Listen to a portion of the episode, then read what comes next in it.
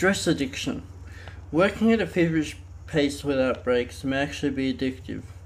Stress hormones such as adrenaline, noradrenaline, and cortisol fuel arousal and create a seductive rush, the so-called adrenaline high. When we operate at a high enough intensity for long enough, we progressively lose the capacity to shift to any other gear. A natural inclination is to push harder when demand increases.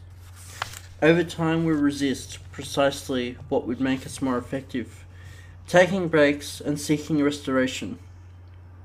In effect, we get stuck in overdrive, unable to turn off the engine.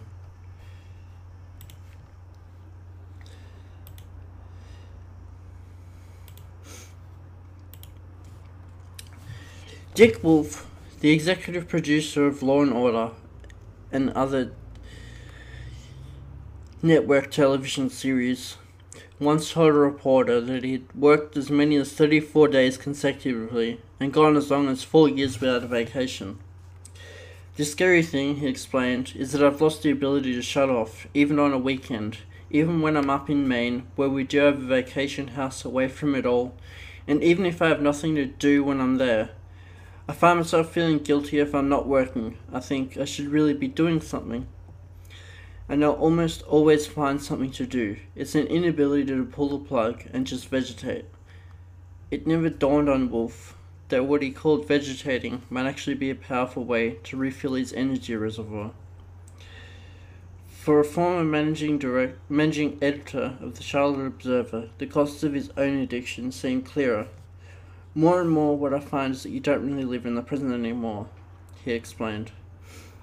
"You're never fully engaged in what you're doing at any given moment, because what you really want to do is finish it in order to get on to something else. You kind of skim along the surface of a life. It's very frustrating."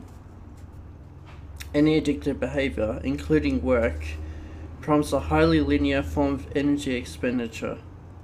It is no wonder that efforts to rehabilitate drug and alcohol addicts are referred to as recovery. Overwork is this decade's cocaine, the problem without a name, says Brian Robinson, who has written widely about the phenomenon and estimates that as many as 25% of Americans have the addiction. Workaholism is an obsessive-compulsive disorder that manifests itself through self-imposed demands, an inability to regulate work habits, and an overindulgence in work to the exclusion of most other life activities. Unlike most addictions, workaholism is often admired, encouraged, and materially very rewarded. The costs are more long-term.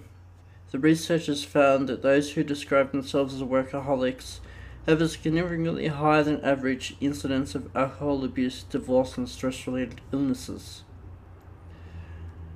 Under the pretext of research for this book, Tony decided to attend a Workaholics Anonymous meeting in New York City near his home.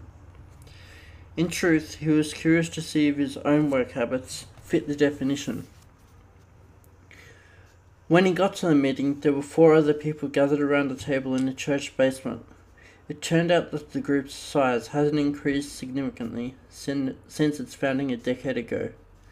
Hardly a surprise when you think about it. How many workaholics would be willing to take time out to attend a meeting about working too hard?